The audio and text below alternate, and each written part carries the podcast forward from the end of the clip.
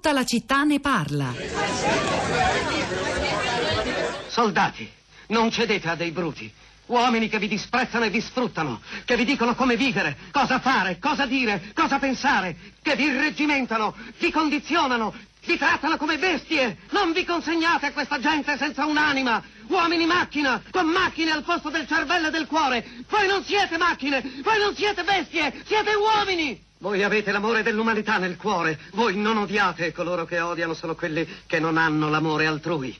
Soldati, non difendete la schiavitù, ma la libertà. Ricordate, nel Vangelo di San Luca è scritto il regno di Dio è nel cuore dell'uomo, non di un solo uomo, di un gruppo di uomini, ma di tutti gli uomini. Voi, voi il popolo avete la forza di creare le macchine, la forza di creare la felicità. Voi il popolo avete la forza di fare che la vita sia bella e libera, di fare di questa vita una splendida avventura. Quindi in nome della democrazia usiamo questa forza, uniamoci tutti, combattiamo per un mondo nuovo che sia migliore, che dia a tutti gli uomini lavoro, ai giovani un futuro, ai vecchi la sicurezza. Promettendovi queste cose, dei bruti sono andati al potere, mentivano, non hanno mantenuto quelle promesse e mai lo faranno. I dittatori forse sono liberi perché rendono schiavo il popolo. Allora combattiamo per mantenere quelle promesse, combattiamo per liberare il mondo, eliminando confini e barriere, eliminando l'avidità, l'odio e l'intolleranza.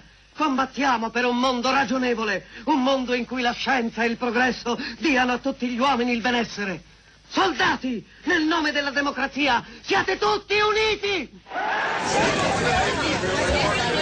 E questo, beh, l'avete riconosciuto, è il eh, celeberrimo discorso finale della quella parodia straordinaria di Hitler interpretata da, da, Charlie Chaplin nel Grande Dittatore, la voce riconoscibilissima anche quella di Oreste Rionello del, nel ridoppiaggio che venne fatto nel 1972 del, del film, l'originale invece eh, era, era, di, era, era, diverso.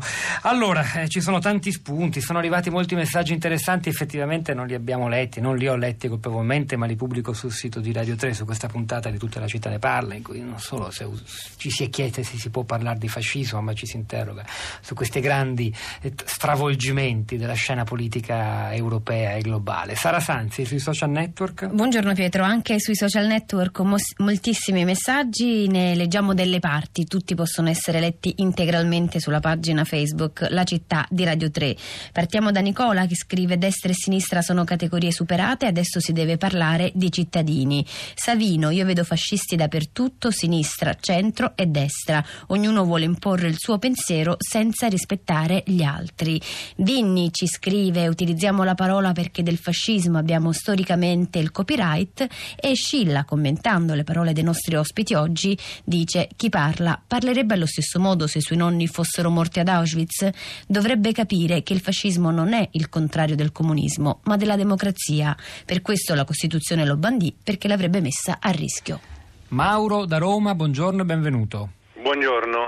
Sì, io ero, avevo mandato un messaggio, ma più che sul tema del fascismo, sul tema della paura, che poi mm. insomma è collegato. Io penso che sono veramente in tanti ad alimentare la paura, a destra e a sinistra, perché chi parla di eh, disastri economici, di disastri ambientali, di disastri eh, su, su, su, tutti i versanti e quindi credo che nessuno ha la coscienza a posto nel, nel, in questa fase. Bisognerebbe forse tenere i nervi più saldi, essere meno isterici e capire che ci sono effettivamente una serie di problemi che vanno affrontati. In primis questo tema eh, anche della, di come affrontare in un modo razionale il tema dell'immigrazione, perché la sinistra su questo continua a fare orecchie da mercante sul fatto che effettivamente le persone sono un po' spaventate da una non gestione di, di, di, di questo tema.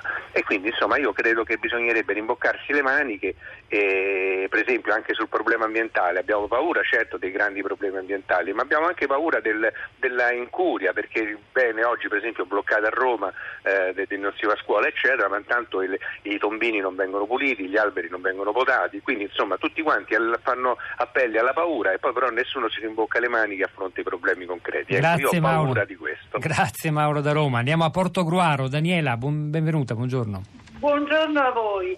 No, io avevo mandato semplicemente un messaggio che così, una riflessione che avevo fatto mentre vi ascoltavo, che in effetti parlare di fascismo forse non è sempre adeguato e corretto, forse anche per la paura che io ho personalmente del ritorno del fascismo e quindi è una forma di per esorcizzarlo, no? E, però mi rendo conto che c'è comunque una violenza anche verbale che secondo me è prodotta proprio da un'incultura democratica che io leggo nei nostri politici soprattutto.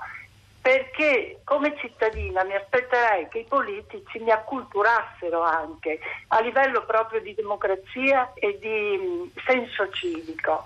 E invece questa, questa forma di cultura secondo me manca ed è molto grave ed è quello che diffonde poi anche nei cittadini e negli elettori il diritto di poter offendere, di poter aggredire, di poter dire quello che si vuole, ma in maniera molto violenta. E questo è pericoloso, secondo me. Ma chissà se viene originariamente dai politici o dai cittadini, si potrebbe rigirare il discorso, Daniela, vabbè, ma è una questione eterna. Grazie davvero. Ora andiamo a Bologna, è collegato con noi Manuela. Benvenuta. Eh, buongiorno, salve, eh, grazie. Io ascoltando mh, Mieli e Fini ho riflettuto che davvero la storia non si ripete mai uguale, però volevo fare queste considerazioni. Sta tornando la xenofobia, sta tornando il razzismo contro gli ebrei e non solo, sta tornando l'idea della limitazione delle libertà, sta tornando qualcuno che si riempie la bocca con la parola popolo per giustificare quello che fa sta tornando l'idea dell'accentramento dei poteri, sta tornando la violenza contro i più deboli additati come colpevoli dei nostri problemi. Allora non è fascismo in senso storico come Mieli ci insegna, ma ha molte similitudini e credo che una preoccupazione vivissima a proposito di quanto accade non sia ingiustificata, non la chiamiamo fascismo, gli diamo un nuovo nome. Grazie Manuela. C'è. È stata molto chiara, Manuela da Bologna. Sara Sanzi. Pietro Filippo su Facebook cita Umberto Eco, l'urfascismo, il fascismo eterno, il fascismo perenne può ancora tornare sotto le spoglie più innocenti, un messaggio che sembra far riferimento a quella maglietta di cui parlava questa mattina anche l'ascoltatore di prima pagina, maglietta indossata da una militante di Forza Nuova a Predappio con una scritta Auschwitzland e un, lo- un logo che richiama quello della Disney, peccato che al posto del Castello delle Fiabe ci fosse il campo, la sagoma del campo di concentramento di Auschwitz. E proprio a questo questo proposito Valerio Renzi, giornalista di fanpage, ci ricorda che mentre a Predappio si sfilava con le magliette negazioniste parlando di Auschwitz, Auschwitzland, a Pittsburgh invece un estremista di destra e suprematista bianco sparava a 11 persone in una sinagoga uccidendole e gridando gli ebrei devono morire tutti. Si è poi scoperto che uh, l'estremista di destra faceva parte di un social network, un social network di destra si chiama Gab, ne dà notizia oggi la Repubblica è un social network che nasce, secondo le intenzioni del proprio fondatore, come eh, sostituto per i sinistroidi social media come Twitter e Facebook. Sinistroidi. Grazie Sara Sanzi. È il momento di Radio Tremondo, come dicevo, si va in Brasile a analizzare la vittoria di Jair Bolsonaro con Marina Lalovic. Hanno lavorato a questa puntata di tutta la città ne parla. Tiziano Pesce alla parte tecnica, Piero Pugliese alla regia, Pietro del Soldà e Sara Sanzi a questi microfoni, al di là del vetro Cristina Faloci e la nostra curatrice Cristiana Castellotti. A domani.